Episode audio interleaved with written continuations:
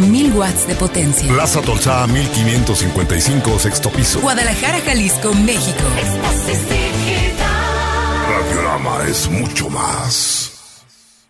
Como cada martes, Gargamel sale de su cueva para inundar la ciudad de rock and roll. Estás a punto de sentir todo el poder del rock clásico que nos hará vibrar. Este hechicero conoce todos los conjuros. Te damos la bienvenida a la cueva de Gargamel. ¡Gargamel!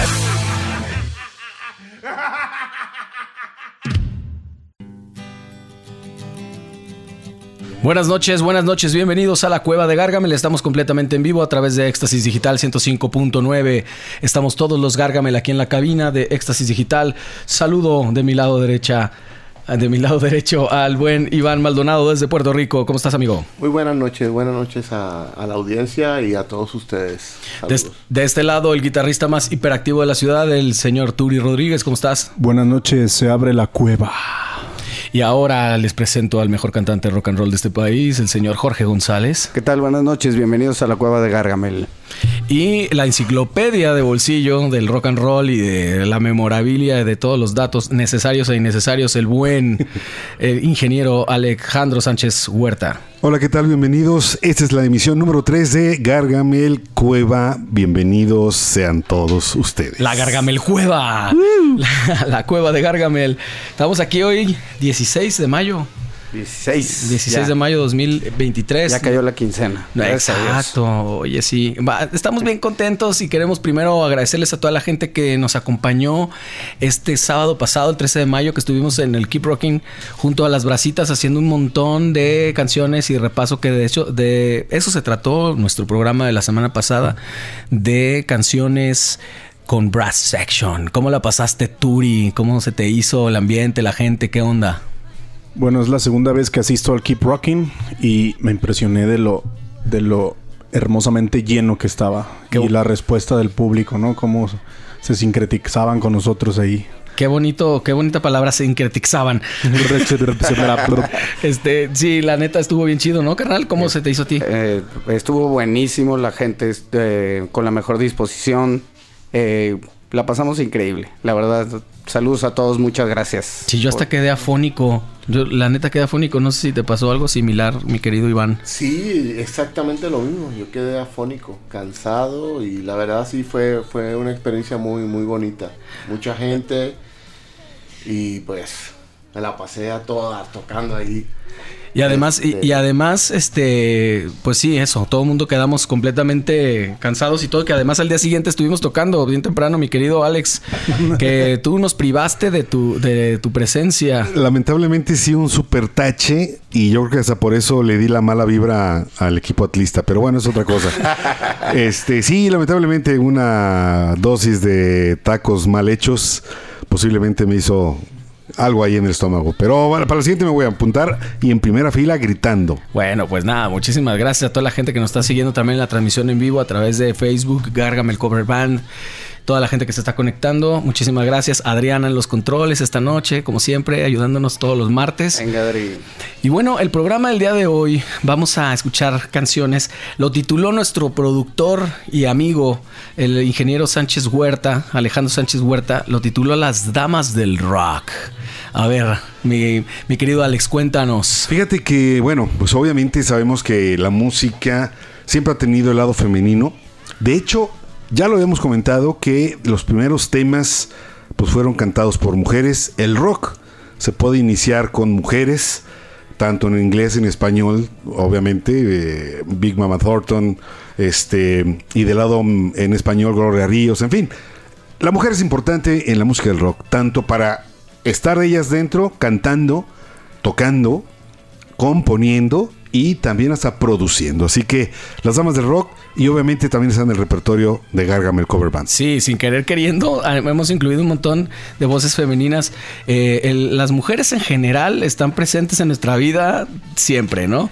Y en el rock and roll han estado presentes y cada vez más o cada vez menos. No, yo creo que cada vez más. Fíjate que yo estaba analizando un poco y creo que en la parte del blues y al principio del rock and roll, cuando estaban haciendo, había muchas mujeres. Y luego cuando se empezó a poner seria la cosa, o sea, que se pusieron más serias las letras y más profundo la música, como que desaparecieron un poco. Y justamente Janis fue como ese enlace entre el blues y el rock. Y estamos oyendo ahí exacto, de fondo a la gran Janis Joplin. Y entonces fue cuando las mujeres empezaron a participar, a mi parecer, en serio en el rock and roll. Un montón de música que no sé si nos puedas dar una adelantadita, Turi, de lo que vamos a escuchar esta noche acá en la cueva de Gargamel. Sí, tenemos a Piece of My Heart de Janis Joplin. Gran pieza, ¿no? De blues, todo el blues ahí. Tenemos también a las hermanas Wilson con Barracuda. Uy, qué banda. Pat Benatar con este tema que se llama Heartbreaker. Uy, rock and roll. Qué vozarrón. Tenemos también Bad Reputation, de la abuelita del punk para muchos. Sí. Joan Jett. Exacto. Zombie con los Cranberries, gran banda de Irlanda, liderada por Dolores O'Riordan. En paz descanse ya, desafortunadamente. Sí. Y otra, bueno, aquí hay varias que ya no nos están acompañando en este mundo, ¿no? La última que vas a decir. Tenemos a Rehab de esta... Amy Winehouse. De Amy Winehouse también en el Club de los 27. Sí. Fíjate, las dos, Janis Joplin y Amy Winehouse. Del Club de los 27, sí. Dos mujeres en el Club de los 27. Uh-huh. Que ojalá Rehab lo hubiera hecho caso a su temática a tiempo, ¿no, amigo?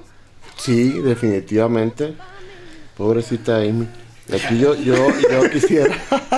quisiera hacer una que nos da solo para varias, pero hay otras que se nos quedan, como digamos Sheryl Crow, Alanis Morissette. Sí.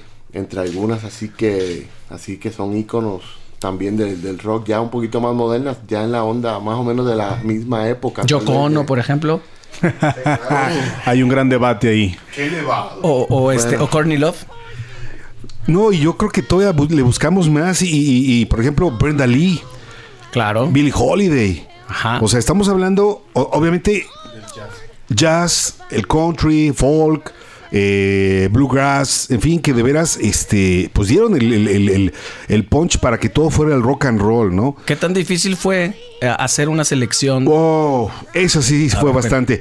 Que yo creo y que nos quede de tarea que podemos hacer luego, no uno, sino otros 2 programas más, no seguiditos, para hacerlo variadón. Pero sí, yo creo que de mujeres demasiadas se nos han quedado en el tintero. Y sobre todo porque están... Yo sé que me vas a decir, cómo te encantan las listas. Es que las tontas no me gustan. Sino que las listas... Por ejemplo, Joan Jett está dentro de las 100 guitarristas mejores del mundo. Y nada más solamente hay 2 mujeres. Mira. Una de ellas es Joan Jett. Ahorita te busco la otra. No, pues es que sí me gustan las listas porque de otra manera no serías la enciclopedia de bolsillo de la cueva de Gargamel, mi queridísimo Inge Sánchez Huerta. Oye, por cierto, la semana pasada lanzaban el reto de a ver cuándo podíamos hacer un programa que no estuvieran los Beatles. Rápido, al siguiente programa no entrarán los Beatles. Hoy no están. Porque no había mujeres ahí. Exacto. Bueno, tienes a ver, colaboraciones. Bueno, Yoko Ono, acabo de decir. Sí. Fíjate que sí hubo, pero obviamente Cindy Powell, que eso origina a que venga la depresión para Julian Lennon, el hijo, y Paul McCartney le escribiera a Jude. Bueno. Entonces, indirectamente, como siempre, las mujeres, como en este programa, están completamente influenciándonos lo que vamos a poner esta noche. Y nos vamos a ir con la primera pieza musical de Janis Joplin de 1971, Me and Bobby McGee.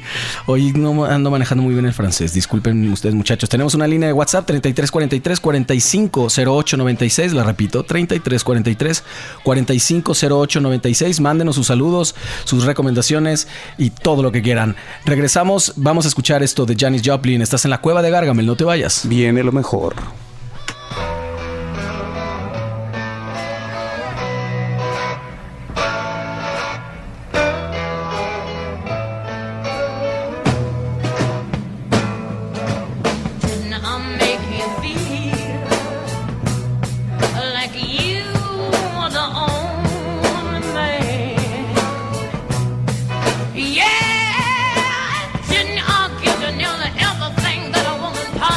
can.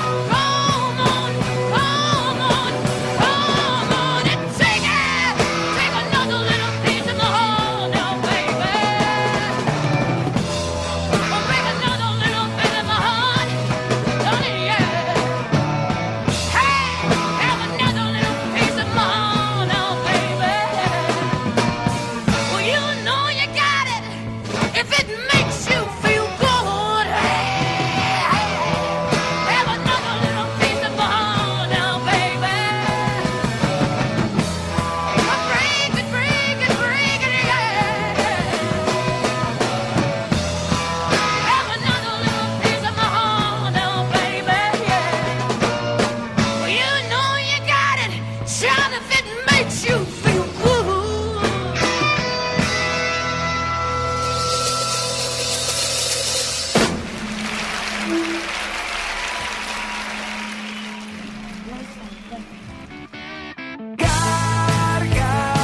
Gargamel tiene aún mucha alquimia musical para compartir. En un momento regresamos. El brebaje musical está listo. Y Gargamel nos tiene otra dosis de rock and roll. Continuamos.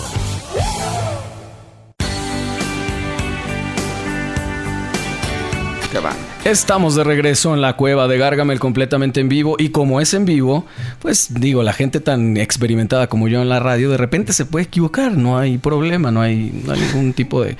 No era Mia and Bobby McGee. Efectivamente escuchamos Piece of My Heart de 1968 con Janis Joplin. Y que además ahorita, afuera del aire estábamos platicando que no platicamos un montón de datos de Janis. No sé si lo quieren que lo dejemos para el final, porque Janis tiene muchísima data. Sí, está al final está bien hablar de la bruja cósmica. Bueno, no se vayan porque se tienen que quedar todo el programa para escuchar todas las canciones que además hicimos una selección. Bueno, hizo nuestro querido productor Inge Sánchez una selección muy, muy nutrida de puras voces femeninas en el rock.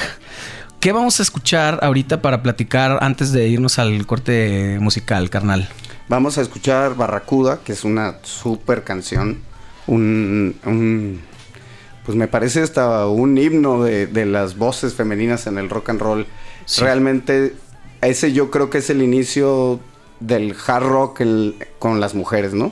Me parece. No sé si está equivocado. ¿Estás de acuerdo, Turi? Pues si no lo es, al menos es una gran pieza de rock and roll. Es extremadamente, cuando escuchamos ese galope, ese como caballo de entrada, creo que nadie puede resistirse a ello. Sí, caballo, bueno, el rollo de... ¿A ti qué te parece? ¿Esa canción tú la has tocado? Porque sí, acá con Gargamel no la tocas. Sí, me gusta. Sí, también la he tocado yo. Y fíjate que es una canción que mucha gente le da problemas, porque trae un compás ahí medio atravesado. Irregular. Ajá, y sí la he tocado y sí me gusta mucho. Fíjate que yo conocí esa rola mucho después. O sea, yo el Heart las conocí por What About Love y por esas power ballads, ¿no? Y ya luego, o sea, yo reconocí esa canción en retrospectiva. Ah, claro, porque esta es de 1976. Sí, estoy hablando, yo conocí a Heart en los 80 con los pelos así todos. ¿Y qué me puede decir el buen Inge Alex Sánchez Huerta? Fíjate que es una historia bien curiosa con Ann y Nancy Wilson, que curiosamente se les dice que es una banda canadiense. Rápidamente, Ann nace en San Diego, y Nancy 3 años después nace en San Diego. Entonces, bueno, es interesante. Perdón, San Diego y San Francisco, respectivamente, perdón. Por ser hijas de un marín, tienen que estar cambiando de lugar de origen, y se lanzan y se quedan un buen tiempo en Seattle.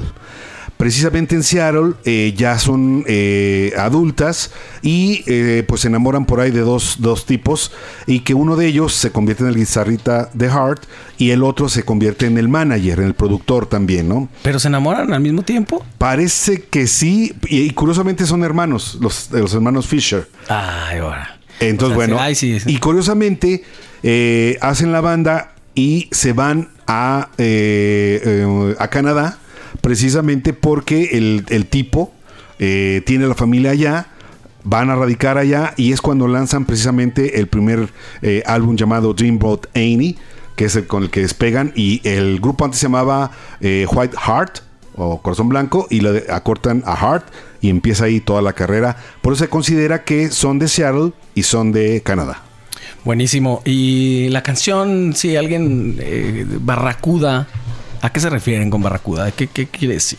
Por ahí hay una entrevista que le hicieron a Ann Wilson, en la que ella platica que se acercó un fan y le dijo algo grosero. Hay como una historia ahí de alguna pelea, y que ella se fue a escribir al cuarto de té la canción. Y en otras entrevistas dicen también que, pues, que las barracudas, hablando de este pez que es como un tipo de piraña, que son muy agresivas y atacan a su presa de manera rápida y contundente, ¿no? Entonces, yo antes pensaba que era sobre el carro Barracuda. La verdad, nunca me he puesto a traducirla. Ajá. Pero la historia detrás de la canción, al menos de la letra, es como de este incidente, ¿no?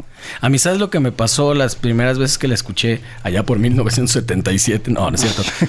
Cuando las escuchaba, yo pensaba que era como una especie como de Rush o alguna banda así de un hombre cantando agudo, muy agudo. Sí. Porque era muy común que pasara eso, ¿no? Sí, sí, me sonaba como a eso. No pensé nunca. Está en la tesitura de esos cantantes de hard rock. De hecho, se nota muchísimo ya después con el tiempo la influencia de Led Zeppelin. Ajá, claro. Y está como en la misma tesitura de Zeppelin, ¿no? Sí. Entonces, es como una especie de Immigrant Song, pero un poquito más frenética o algo así, ¿no? Ajá. Sí, bueno, no sé si nos dé el... Ah, dime. Hay un dato directamente también que le preguntaron a las hermanas Wilson por esta influencia zeppeliniana, si se habían basado en algún disco, en algún tema, y ellas mencionan a Achilles Last Stand, que yo ya también lo había pensado. Ya después cuando lo leí, dije, oh, me maravillé porque tiene como este ritmo precipitoso de batería lleno de ghost notes y esas cosas. Sí, a ver, definitivamente, sí, fíjate que... Y ellas lo dicen, tanto Anne, que es la vocalista... siempre le ha gustado Robert Plant y obviamente pues Led Zeppelin, y Nancy pues obviamente Jimmy Page, ¿no? Entonces es increíble que han influenciado también a tantos, así como a ella les gustaba Led Zeppelin o Joni Mitchell, que también como ser mujer y ser canadiense las impulsó. Ellas también impulsaron a muchos, por ejemplo Chris Cornell, que precisamente en Seattle, gracias a que las escuchó, él empezó a tocar y a cantar precisamente rock. Y él fue el que dio la introducción de Heart al Salón de la Fama. ¿Qué tal? Así que le tocó y tristemente fue algo... célebre Salón de la Fama. Muy famosísimo. Ya tuvimos esa conversación y va a seguir. Nunca la hemos tenido al aire. Las voces de las mujeres en el rock and roll imprimen una... No, eso puede ser. Me gustaría la visión de un baterista. Las voces en el rock and roll, sin duda, las mujeres en el rock and roll imprimen otra cosa, porque es un montón de... Es como algo medio ambivalente, porque es todo esto testosterona, o que muchas veces se había visto así en el rock and roll por tradición, pero de repente llegan y patean durísimo también las mujeres. Y con la rola que acabamos de escuchar hace rato, también tiene mucho power, así, mucho... digamos, virilidad femenina. Ajá. Y esto también. Y además pareciera, ¿sabe? Que, bueno, no parece todavía. Anne sigue cantando fenomenal. Sí, increíble. A pesar de su edad. Muchísimos años, sí, sí. Y sí, o sea, esa canción tiene esa parte donde está en la última parte antes de decir Barracuda, que da esas notas donde pues todo el mundo se la sufre, inclusive pues... Las mujeres nunca me ha tocado tocar. Oye, como Jorge, pero... ¿Qué les parecería que le pusiéramos acá de reto a Jorge que sacáramos esa canción para ver si la puede cantar? A favor. Encantados todos, yo creo. 2 tonos abajo, sí. Por favor. Oye, gran tema. Bueno, es eso, ¿no? Es preguntarle, ¿qué tantos temas de damas te has aventado? Comentaste hasta no mucho que Zombie hace poquito nos la habían pedido por mucho tiempo y hace poquito la sacamos y resulta que quedó muy, muy a gusto para cantar. Quedó muy bien, sí. Pero fíjate que investigando, digo, al rato vamos con eso, pero Dolores era mezzo-soprano. Ah, okay. Entonces no era soprano, entonces de ahí que me haya quedado tan cómoda. Sí, al ser barítono te funcionó. Okay. No, soy... Entonces, tenor. Ann Wilson, ¿sí estaría complicado? Sí, porque ella sí es soprano, definitivamente, okay. Pero nada que no se pueda resolver con unas whistle notes. Exacto. Yo quería preguntarle al... Sí, pregunta, pero pregunta al micro, por favor. Si ellas son hijas de un marín, ¿por qué se apellidan Wilson? A ver, eso lo vamos a investigar y te lo va a decir en el siguiente corte. Porque ahora quiero recordarles a toda la gente que nos está viendo, incluso también por el Facebook Live, que estamos acá directamente en Facebook, Gargamel Cover Band. Nuestra línea de WhatsApp para que nos manden saludos, el 3343 450896, que en un momento vamos a dar todos los saludos que nos están mandando. Estamos en la cueva de Gargamel a través de Éxtasis Digital, escuchando mezclando puras voces femeninas con el poder de la voz desgarradora de un montón de música, de cantantes. Y ahora nos vamos a escuchar de 1976, Barracuda con Heart. Y no se vayan porque viene lo mejor.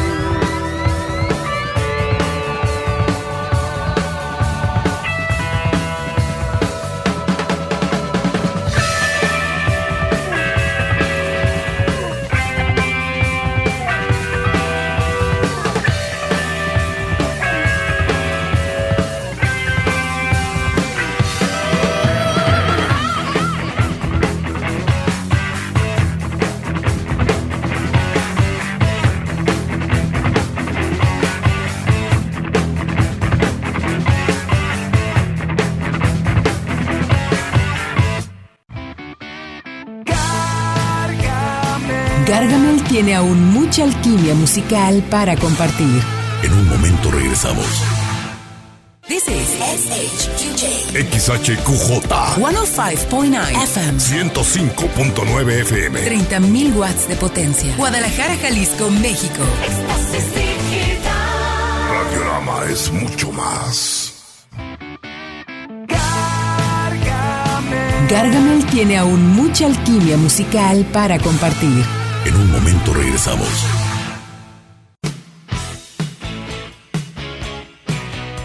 Pat Benatar, Hit Me With Your Best Shot. Estamos escuchando de fondo de 1980. Exactamente, estás en la cueva de Gargamel a través de Éxtasis Digital 105.9 y el día de hoy estamos escuchando un montón de música con puras voces femeninas que valdría la pena hacer una recapitulación, que aunque no las vamos a poner las canciones, pero como dar un reconocimiento a las voces femeninas del rock en español y del rock mexicano. Lo decías ahorita fuera del aire, Turi, junto con el Inge. Sí, bueno, no, pues hay muchas, ¿no? Mencionábamos desde La Chilindrina hasta Rita Guerrero, ¿no? De Santa Sabina. Por ahí las Sirenas al Ataque, mi querido Alex. Sí, claro. Y luego también, pues obviamente una Betsy Pecanins, Cecilia Toussaint, una Eli Guerra, una Rita Guerrero en paz descanse también, como Betsy, Kenny Los Eléctricos, bueno, Kenny, Julisa, Angélica María, Vianey Valdés, Ela Laboriel, Amandititita. Aunque era más cumbiona, ¿no? Ella. Bueno, pero se casó con un rockero. Bueno, cumbita, pues. Pero más recientemente, pues incluso también Natalia Lafourcade, y hay un montón de poder femenino como el que estamos hablando hoy. En el tema de hoy es las damas del rock. Vamos a escuchar a continuación, bueno, estamos escuchando a Pat Benatar y vamos a escuchar una canción completita de ella, de 1979, que es el mejor año, el año en el que se inventó el rock y en el que nacieron todas las flores, diría mi carnal. Y vamos a escuchar Heartbreaker. ¿Qué me van a decir, amigos de Gargamel o mi querido productor Sánchez Huerta de Heartbreaker? ¿Quién tiene algo que decir? A ver, aquí compartimos la memorabilia. Les voy a pedir, por favor, que cuando digan los nombres en inglés, cuiden bien su pronunciación. Este es Heartbreaker. Heartbreaker de Pat Benatar. Bueno, esta chica de New York. Sí, es de Nueva York, ¿verdad? Sí, sí. Brooklyn. Pat viene de Patricia. Es Patricia May Andrzejewski. ¿Es algo como ruso o algo así? Sí, sus padres... bueno, el papá polaco, la mamá irlandesa. Y ella pues nació en Greenpoint, New York. Bueno, pues esa canción es un tema de hard rock al más puro estilo, pues de... Y el Benatar, si no me equivoco, es de su primer marido, ¿no? Es el apellido de su primer marido. Ese dato no lo tengo. Según yo, sí. A ver, bueno, ¿quién tiene algo que...? Resulta que precisamente ella a los 19 años era un poquito precoz y bueno, obviamente se casa con un tal Dennis T. Benatar, y ella lo adopta, le gusta y coincide, y obviamente pues Patricia May Andrzejewski pues estaba muy canijo, entonces le gusta Pat Benatar y ya después conoce al que sería su gran marido y padre de sus tres hijos, al gran Neil Giraldo, que todo el mundo le dice Geraldo con E, pero es Giraldo. Y bueno, pues desde ahí comienzan a fabricar un montón de temas. Y cabe recalcar que, por ejemplo, uno de sus grandes temas, que se llama You Better Run, fue el segundo video que se transmitió después en MTV. Después de Video Killed the Radio Star de The Boogles, pasaron después a Pat Benatar. Ah, sí. El segundo video. Nacidos para segundear. Oye, qué voz tan interesante, ¿no? De Pat Benatar. Está muy chido, súper rockera, pero muy, muy profunda, muy sexy. No sé, a mí me gusta mucho, es muy interesante. Me parece muy interesante su voz. ¿Hay una película de Pat Benatar o todavía no contamos con algo biográfica, así? ¿No? Todavía no, pero se pretende. Bueno. Es correcto. Ok, perfecto. Pues estamos en eso, lo estamos tratando de armar. ¿Qué más me pueden contar de esta canción? Pues esta canción aparece junto con la que estábamos escuchando hace rato de fondo, de Hit Me With Your Best Shot, algo así. Aparecen en el Guitar Hero, estos videojuegos que se hicieron famosos por tener los instrumentos ahí en vivo, ¿no? Como oye, ese ha sido un puntazo, ¿no, Turi? La neta es que, digo, a mí me ha pasado que muchos chavitos empiezan como a tomarle amorcito a la música y a la guitarra misma por el jueguito. ¿No te han llegado alumnos de repente? Sí, por supuesto. Sí, y de hecho sí ayuda. Como tiene códigos de colores y empiezas como a hacer el juego de coordinación, creo que eso sí tiene que ver con un mástil real de guitarra, por ejemplo. Sí. Porque estás asociando un color a una nota y tiene mucho que ver, pues, con tocar música en vivo. Sí, es recomendable, ¿no? Yo sí. Sí, la verdad sí, para la mente. sí les diría, por favor. Fíjate que ahorita que lo comentó Jorge, realmente Pat Benatar tiene mucho que ver esa actitud dura que tiene, ¿no? Realmente expresar canciones como Lois a Battlefield, Invincible, Hit Me With Your Best Shot, Sex Like a Weapon y obviamente Hell Is For Children, en donde trata temas fuertes, ¿no? En donde tuvo una infancia muy cruda, pero pues parece como que con el rock se desató y se desahoga, y pues es una de las mejores, y también ya está en el Salón de la Fama del Rock and Roll. También, ¿qué edad tiene ahora? Por ahí lo saben. 60, ¿no? 60. O sea, ya es del club geriátrico. O 70, creo. Sí, ¿no? Sí, pues quién sabe de qué año por ahí. Años. Ajá, 70. Yo me acuerdo que era número cerrado. Ok. Y lo que dice mi estimado Alexi, o sea, muchas canciones de ella están llenas de metáforas de batallas aplicadas como a situaciones humanas, ¿no? Y mencionar también que pues tiene este otro lado pop también muy fuerte, ¿no? Órale. Es rockera y popera al mismo tiempo. Es muy interesante. Vamos a escuchar entonces de 1979 Pat Benatar con Heartbreaker. Dreammaker. Sí es esta, ¿verdad? Sí. In the Heat of the Night. No sé por qué dice, pero bueno. Nos vamos a escuchar. Estás en la Cueva de Gargamel. Nuestro teléfono WhatsApp 33 43 45 08 96. Mándenos sus saludos y mándenos todo lo que quieran que digamos acá. Y nos vamos a escuchar música. No se vayan, por favor. Capítulo mejor. Empoderado.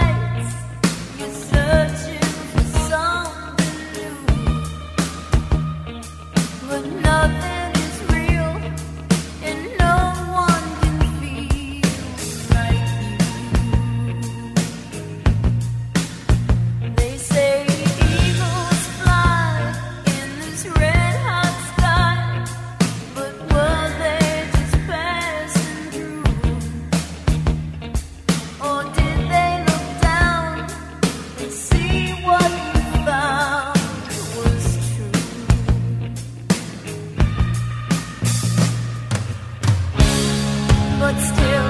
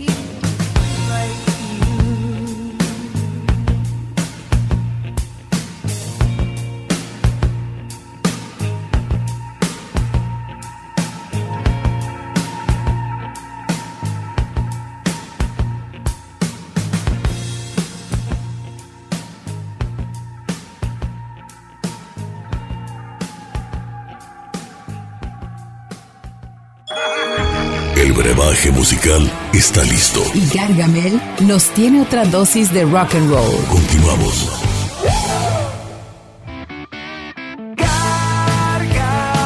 Gargamel tiene aún mucha alquimia musical para compartir. En un momento regresamos.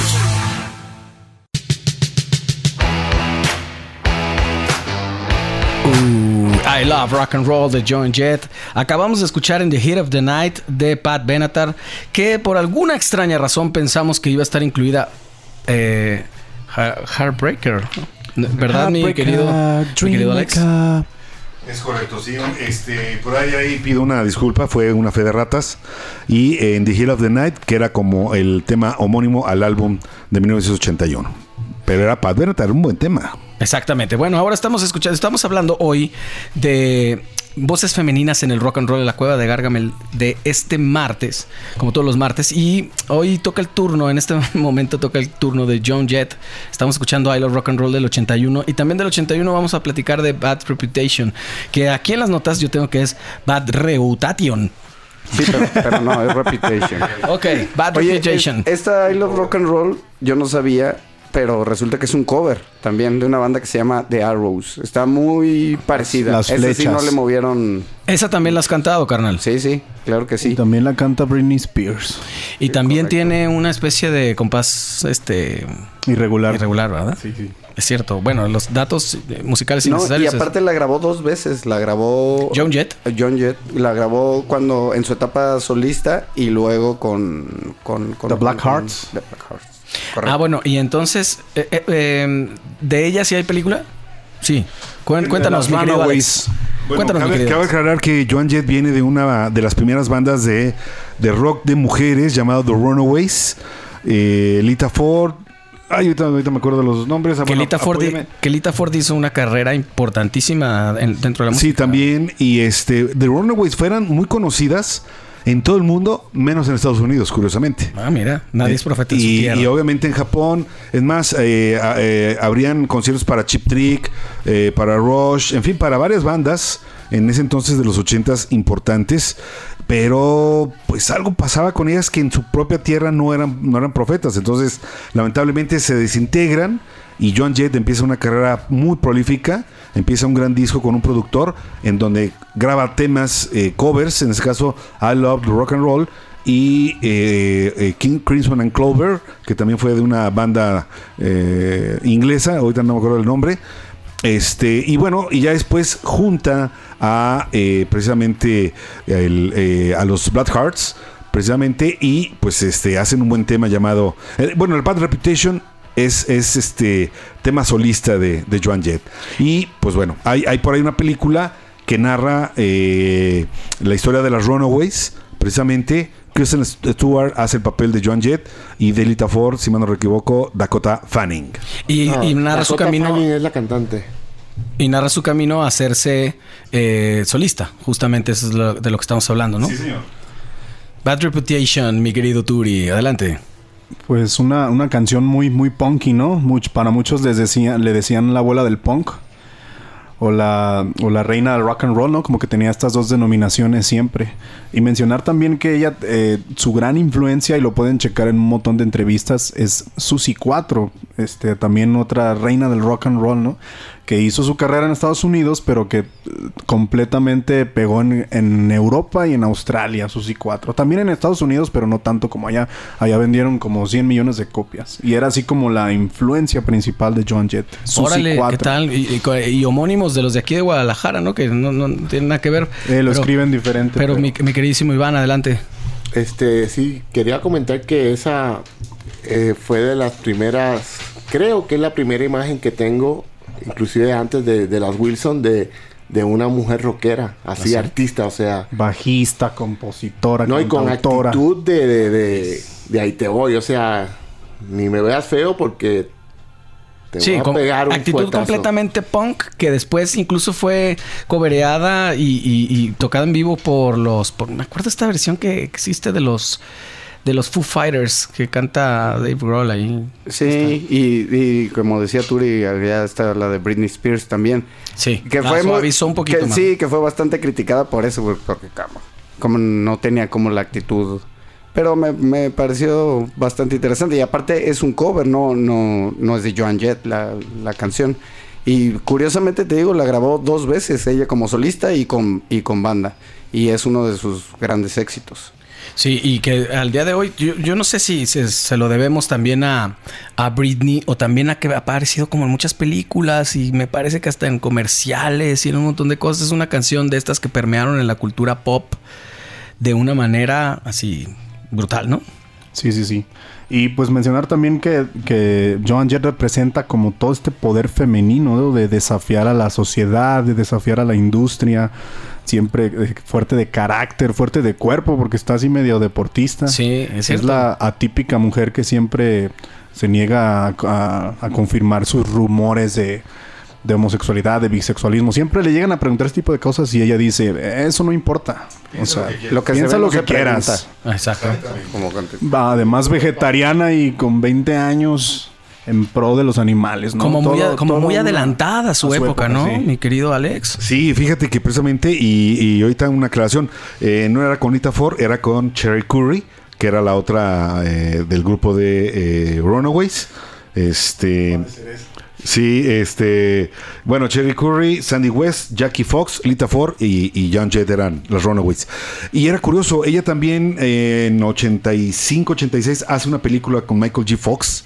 También, ¿en donde ella actúa? Ella actúa Day of Light, Light of Day, perdón, día, luz de día, que el tema lo hace Bruce Springsteen. Y curiosamente Joan Jett se empieza a barajear mucho con varios artistas. Graba, por ejemplo, con 2 ex Pistols. Graba también después con precisamente con Bruce Springsteen. Y es una de las personajes más recurridas en el rock estadounidense. Y le tienen mucho respeto John Cougar Mellencamp, Bryan Adams, James Hetfield, en fin.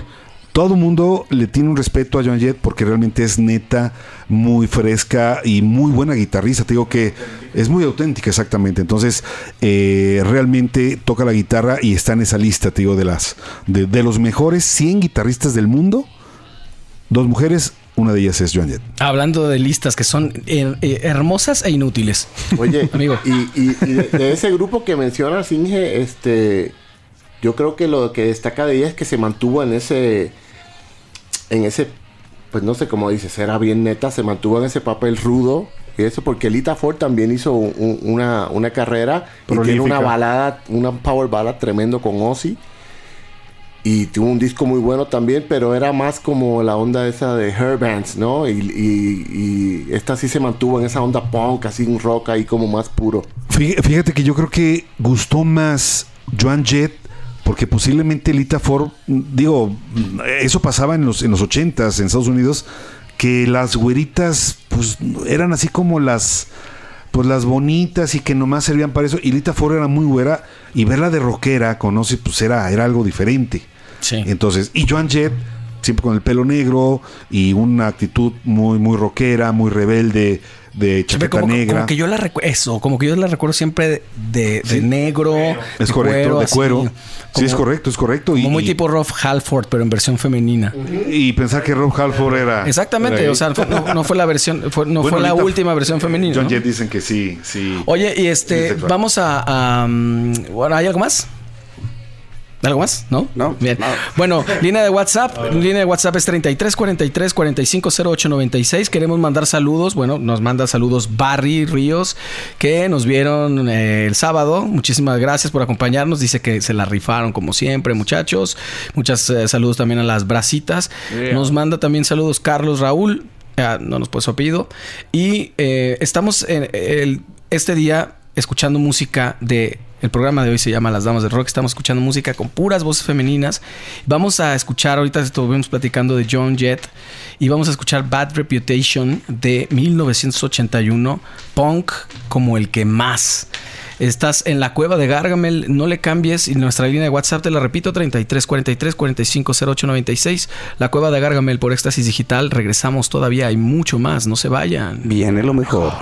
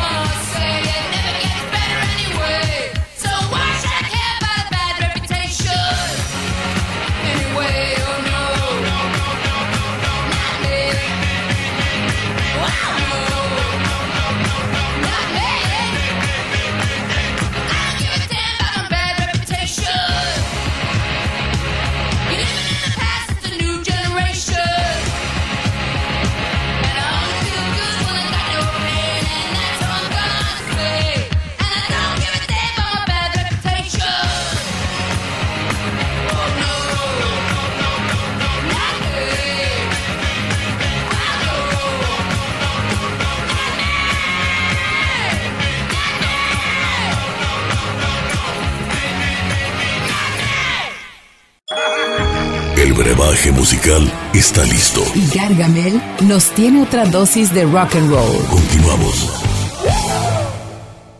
This is SHQJ. XHQJ. 105.9 FM. 105.9 FM. 30.000 watts de potencia. Plaza Tolsá, 1555, sexto piso. Guadalajara, Jalisco, México. Radiorama es mucho más. Gargamel tiene aún mucha alquimia musical para compartir. En un momento regresamos.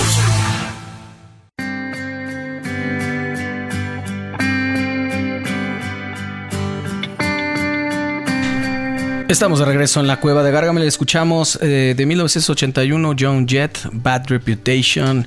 Y estamos aquí con todos los Gargamel debatiendo un montón de que si Shakira se factura o qué. O sea, que sí se fusiló. Sí, se factura. Bueno, yo creo que sí se fusiló. El canto tirolés. Pero exactamente, pero hoy no incluimos desafortunadamente porque obviamente había que dejar fuera muchos exponentes, como nos pasa cuando hacemos. Por eso las famosas listas son hermosas e inútiles, como digo. Pero bueno, tratamos como de rendir el mayor homenaje que podamos y ahora estamos escuchando a una gran cantante que ya no nos acompaña en este mundo, que se llama Dolores O'Riordan. Creo que estamos fondeando con Apple of My Eye. ¿Es así, mi querido Alex? Sí. Fíjate que precisamente Dolores hizo 2 discos solista y este tema viene tanto en el primero que ella realizaba, No Baggage, y ya en el segundo del 2009 vuelve a retomar este tema porque la representa mucho. Apple of My Eyes, que pues es una muy intimista y narra realmente toda su vida de ser una mujer muy sumisa, pero a la vez entregada con el amor y creyente de eso, ¿no? Entonces, creo que es un tema adecuado y ella, que tenía una voz mezzosoprano, ya lo comentaba Jorge, es una chica, una dama de católica humilde de Limerick, Irlanda. Ella nace en 1971, es de mi generación. ¿Qué tal? Y lamentablemente fallece un 15 de enero del 2018, pero creo que deja huella por ser tan sencilla y tan entregada a una banda en donde eran puros hombres, como los de Cranberries, y que cuando ella llega, cree que le van a hacer como un fuchi, como dicen por ahí, pero no. Afortunadamente saben de su gran poder de compositora, cantante y obviamente de ser una frontwoman excelente. Sí, y rockeaba durísimo, ¿no? ¿Cuándo te tocó descubrirlo? ¿Con qué canción descubriste a los Cranberries y a Dolores en particular? Yo con Zombie, pero a mí en Puerto Rico me tocó mucho tocar muchos rappers de ella. ¿Ah, sí? Promises, Salvation. Esa, había una canción. Salvation. Sí, allá en Puerto Rico tocábamos mucha música de Cranberries. Los vi varias veces, la verdad. También ella tenía una voz muy distintiva. O sea, tú es de esas voces que tú la oyes y tú dices Dolores. La identificas a la primera nota, ¿no? Sin duda, sí. Y además no llegó a ser tu crush, porque el mío sí, en algún momento, los 90s. Mira cómo trae el pelo. Es el tributo. Es cortito, ¿no? Sí. No, para tu villa era una señora mayor. Sí, no, nunca fue tu... No, le tengo mucho respeto. Pero sí, amo cómo canta. Su timbre es completamente original. Creo que influenció a muchas mujeres en estos como gallitos afinados, como que vienen como del canto tirolés. Sí, viene de ahí precisamente. Y Daido, Shakira. Y se hizo como un cliché en los 90. Por eso yo creo que es de las voces que definieron los 90s. No sé en qué año habrán salido Cranberries, pero yo me imagino que al 90.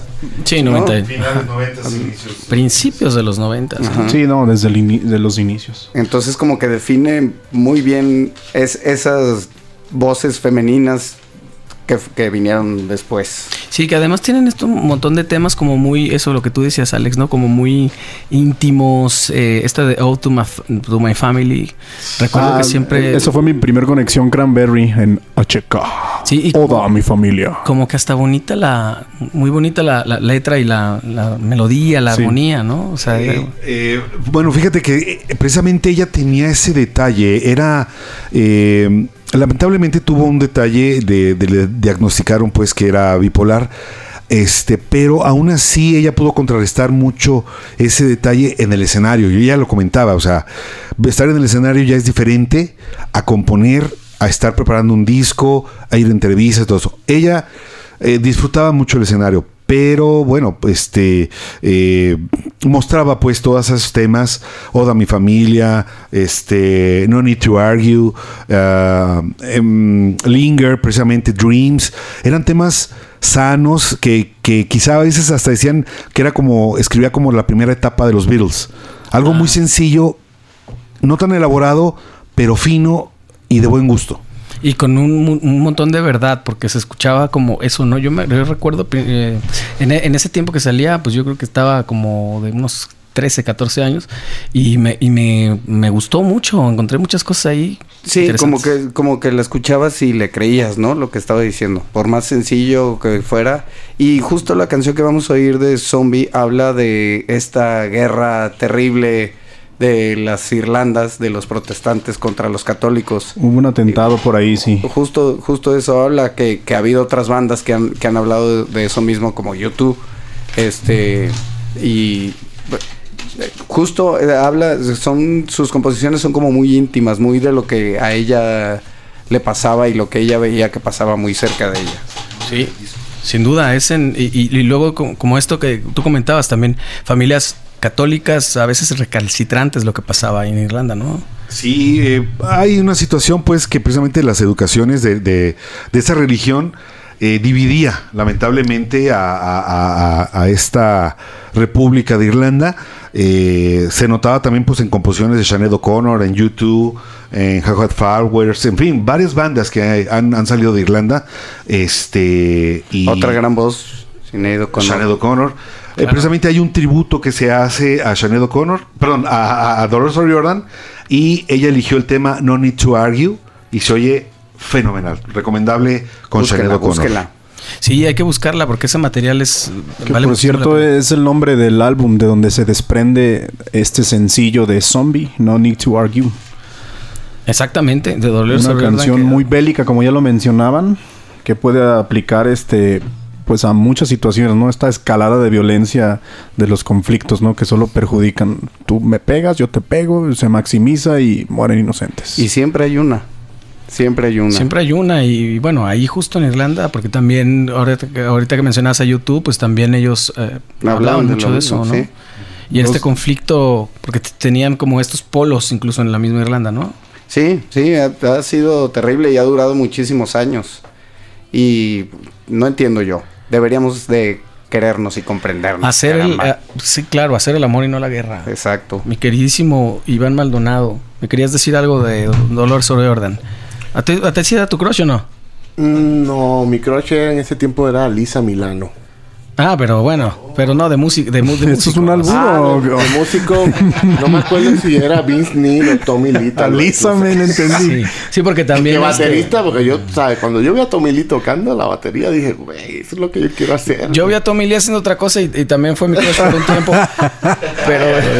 Pero después Pamela Chu. Pero después, pues ya como que, no sé, hasta ya se me olvidó lo que iba a decir. No, nomás te quería comentar que después de Rapsodia Bohemia, creo que Zombie es la rola que más he tocado en mi vida. Sí. Pensé que ibas a arrojar un dato estadístico mundial. Pues no, pero para mí es mundial. En el mundo de Iván Maldonado es muy importante. Oigan, bueno, pues nuestra línea de WhatsApp es 33 43 45 08 96. Estás en la cueva de Gargamel escuchando puro rock con voces femeninas. Este día el tema es Las Damas del Rock. Gargamel Cover Band está aquí con el ingeniero Sánchez Huerta y vamos a escuchar de 1994 del disco No Need to Argue, The Cranberries con Zombie en la voz de Dolores O'Riordan. Por favor, no se vayan. Viene lo mejor.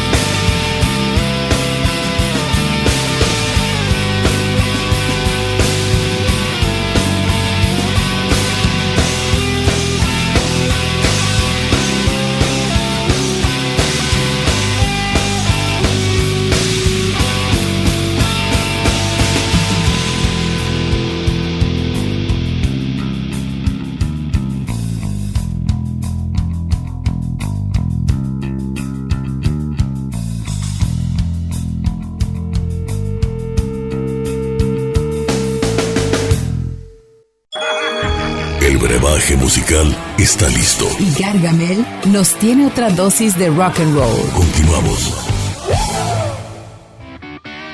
Gargamel. Gargamel tiene aún mucha alquimia musical para compartir.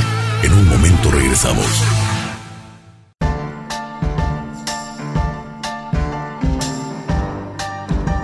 Estamos de regreso en la cueva de Gargamel. Estamos escuchando a Amy Winehouse, Back to Black, rolón para cortarse las venas. Y antes del corte escuchamos de The Cranberries, Zombie, de 1994, el disco No Need to Argue, con la voz angelical de Dolores O'Riordan. Oigan, nos faltó hace rato en la primera intervención hablar duramente y generosamente de la enorme Janis Joplin. Entonces yo voy a empezar con mi amigo Turi para que nos diga algunos comentarios que nos faltaron por apuntar.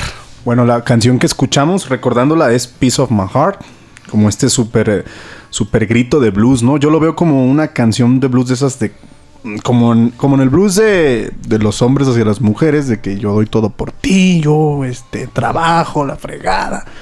Ahora ella es como una contestación hacia esto, ¿no? Es súper empoderada, es súper blues, es súper sufrida, y es como un grito del amor, ¿no? De cuando pisotean tu corazón y lo recoges del suelo, y gritaba y trascendía el dolor con su voz Janis Joplin siempre.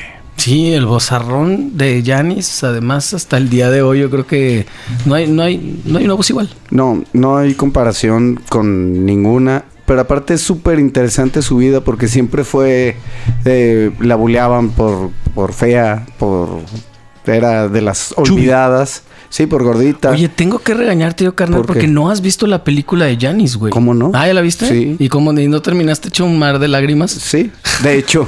De hecho, está muy súper bonita esa película. Es conmovedora lo que le sigue y sí. Tiene un plot twist al final que la verdad no quisiera yo spoilear, no, porque pero, sí vale la pena verlo. Pero justo piensas, ¿no?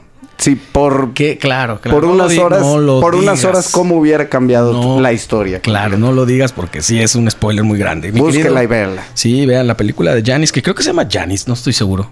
No me acuerdo. Sí, creo que sí, es así. Era Janis Lynn Joplin y ella nace un 19 de enero del 43 y se le conoce pues la bruja cósmica, Pearl o la Perla, la dama blanca del blues. Y curiosamente ella siempre estuvo en grupos. O sea, su primer disco, sus primeros dos discos son con la Big Brother and the Holding Company del 67 y 68. Después se pasa a la Cosmic Blues Band del 69.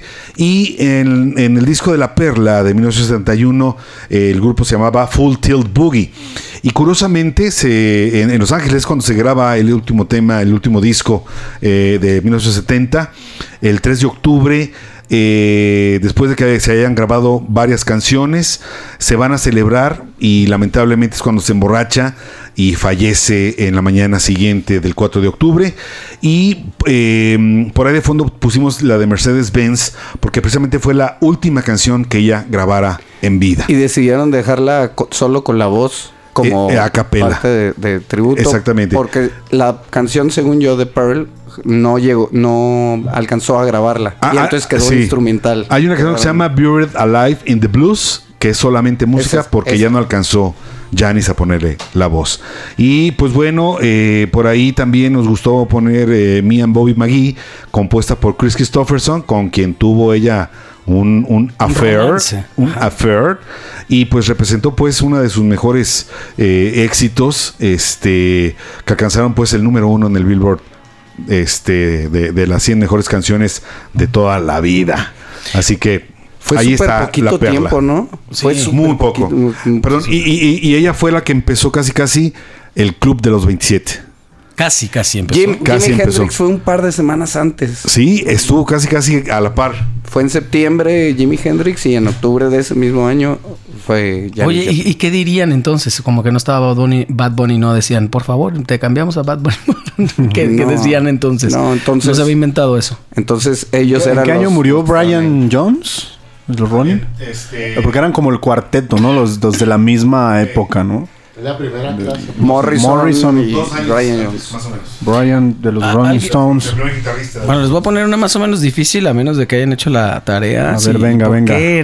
¿Por qué era el mote de la bruja cósmica? Ay, los dejé patinar. Yo había escuchado la bruja cósmica y la bruja blanca y la perla porque era una mujer blanca como... Pues dentro de todo el blues, ¿no? Dentro de toda la ola afroamericana, ¿no? Bueno, no nos dejes con la duda, ¿por qué? No. Tú no lo sabes. Era una pregunta auténtica. Hay una canción, ahorita no recuerdo cuál, y en donde obviamente hace alusión, pues, a las ondas cósmicas. Y alguien del crew, uh-huh. Pues la convirtió, le salió el mote de que era como una bruja cósmica, porque a todo mundo lo dejaba con la boca abierta. Órale. Oye, ¿y tú aparte de la de Mercedes-Benz, tocas alguna otra? La de Mercedes-Benz, esa me la aprendí muy rápido. Sí, rápidamente, ¿no? Esa también se la sabe. Toco un pedazo de mi corazón cada vez que toco Mercedes-Benz. ¡Ah! Piece of My Heart la ha cantado Jorge. Ese sí tenemos que bajar un poco de tonalidad, pero queda muy chida, está muy divertida. Sí, está muy divertida de cantar. Es que Janis es espectacular, es otra cosa. Y curiosamente Piece of My Heart también es un cover. La cantaba, la hizo famosa Emma Franklin, hermana mayor de nada más Aretha Franklin. Nada más que Aretha Franklin. Y después Bonnie Tyler viene a hacer otro covercillo por ahí de Piece of My Heart ya después de haber existido la que todos conocemos de Janis. Claro, pues es que es un rolón. Y de la que inauguró, o que probablemente inauguró, no sé si tenemos corroborado ya el dato, checaste con nuestras fuentes en Suiza, mi querido Alex. En el Salón de la Fama. En el Chimborazo. Y si ella comenzó con el Club de los 27, con quien vamos a cerrar esta noche, que es la grandiosa Amy Winehouse. Desafortunadamente también está incluida en este Club de los 27, que ahorita nos vas a recordar en qué año fue que murió de una, pues al parecer también de una pasadita de farmacia, ¿no? Sí, lamentablemente ella fallece el 23 de julio del 2011 en Camden Town en Londres, y Amy Jade Winehouse nace en Southgate el 14 de septiembre del 83, y lamentablemente era una chica que era muy tímida y a la vez tenía ese detalle de que era muy fácil que la manipularan, pese a que tenía una excelente voz. Destacó tanto que yo creo que la fama le cayó tan de peso y se asustó tanto de la fama.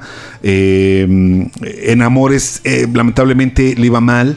Back to Black de hecho está dedicado a Blake, que era su crush de toda la vida. Sí. La engañó como 20 veces. Sí. Pero ella decidió casarse con él, pero le hace la vida imposible, y precisamente es a quien le canta todo ese feeling de soul que ella interpretaba y que pues tanto destacó, y a veces llegaba lamentablemente sobrepasada en algunas presentaciones. El público se le venía encima y le entraba. Y sí. Pero a ella le tocó la maldición de esta época, porque imagínate que hubiera existido los celulares y eso en la época de José José, y imagínate, estaría lleno de YouTube. Agarrado, sí. Oye, una voz súper interesante también, súper característica también, sabes inmediatamente que es Amy Winehouse. Sí, claro. Y aparte la estética de su música fue muy, muy sorprendente. Por la época estaba totalmente desfasada. Regresó como a la onda de los 50s, de los 60s, ¿no? ¿Era contralto, Jorge? No sé, la verdad. No sabemos ese dato. Su voz debe oscilar ahí entre contralto y mezzo. Y mezzo, sí. Muy nasal, ¿no? Era así como una onda burlesque, ¿verdad? Pareciera, ¿no? De repente. Sí. Oye, sí. Traían un rollo muy pin-up también, y este rollo de las big bands también de repente. Según lo que comenta el Inge ahí, parece que no conoció nunca la historia de Tina Turner, y de ahí lo tenemos en las menciones honoríficas. Que no aprenda yo por mis propios méritos. Pertenece a otro episodio, dice. Oigan, les quiero platicar que acá en la línea de WhatsApp nos está diciendo, bueno, aparte de los saludos, nos está diciendo Carlos Raúl que cuando hacemos un concierto con el playlist de los Guardianes de la Galaxia. Un concierto, te lo voy a deber, mi querido Carlos Raúl, pero probablemente un música programa, fabulosa, sí. Volumen 1, 2 y 3. Claro que sí. Lo que estaría padrísimo es que aquí la gente que nos está siguiendo en el Facebook Live, en Gargamel Cover Band, o en el WhatsApp 33 43 45 08 96, que nos digan ¿qué se les ocurre que pudiéramos hacer de programas? Nosotros tenemos algunas ideas, como la que había dicho el Inge Sánchez Huerta, que era en que, qué canción ustedes creen que estaban escuchando sus padres cuando los concibieron, los trajeron a este mundo. Esa es muy buena, ¿no? Tenemos varios ahí en el tintero. No sé si recuerdas algunos, porque pueden votar por ellos o algo y decirnos para el siguiente martes hacer eso. Obviamente también podría ser nombres de canciones con un nombre de estado, de ciudad, o de país. Es buena. O nombres de mujeres. Es correcto. Oye, rápidamente nomás para recordar, el Club de los 27 se consideran artistas, cantantes, actores, músicos. Robert Johnson, el gran bluesista que dicen que vendió su alma al diablo. Sí. Brian Jones de los Rolling Stones, Jimi Hendrix, Janis Joplin, Jim Morrison, que empezaban con J, también esa era otra onda. Órale. Porque ellos son del mismo año, del 71. Y Kurt Cobain y, bueno, entre otros, y obviamente, pues, Amy Winehouse. Valentín Elizalde también. Valentín Elizalde. El Gallo de Oro pertenece al Club de los 27, claro. Sí, por supuesto. De Región 4, 60 balazos. Exactamente. Queremos agradecerles muchísimo por habernos escuchado esta noche en La Cueva de Gárgamel. La Cueva de Gárgamel se cierra por esta noche. Hoy hablamos de las damas del rock. Estás en Éxtasis Digital 105.9. Nos vemos el próximo martes de 9 a 10 y media. Y nos vemos este viernes en Barba Negra en punto de las 10 y media con música en vivo, rock and roll de todos los tiempos, rock and roll de mujeres, rock and roll de hombres y todo el punk y todo el rollo. Vamos a escuchar a Amy Winehouse de 2007. Sí, 2007. Rehab. Del disco Back to Black. La Cueva de Gárgamel se cierra por esta noche. Quédate con buena música y no le cambies. Estás en Éxtasis Digital. Nos vemos la próxima semana. Bien, lo mejor. Adiós.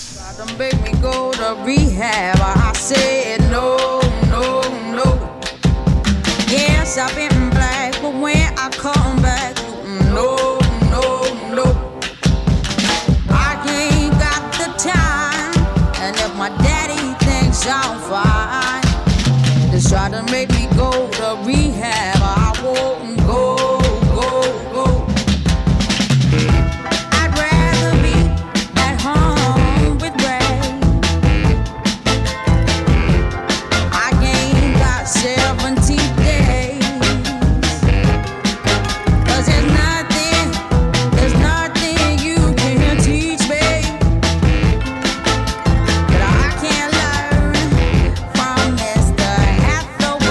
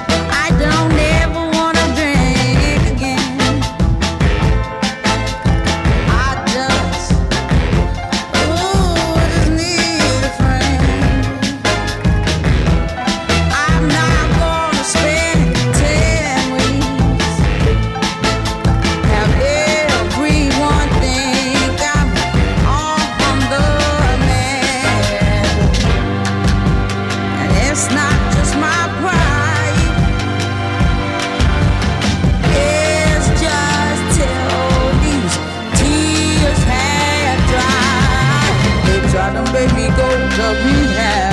I say no, no, no.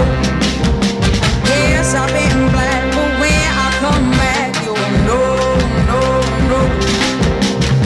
I ain't got the time, and if my daddy thinks I'm fine, he's trying to make me go to rehab. I won't go. El rock y su magia nunca mueren. Solo descansan, y por hoy... Cárgame. Regresa a su cueva. Para volver con más fuerza, el próximo martes a las 9 de la noche por Éxtasis Digital. Hasta entonces. 105.9.